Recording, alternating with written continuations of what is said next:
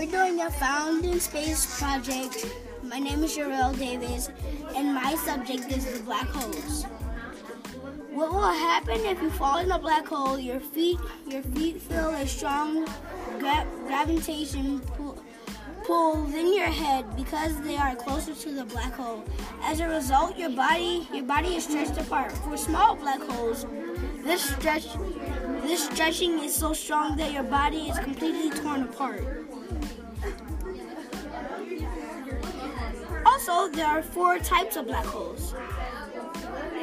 According to the there, according to the theory, there there might be three types of black three types of black holes. Stellar, I can't pronounce that. Stellar, Supermassive. supermassive, and miniature black holes.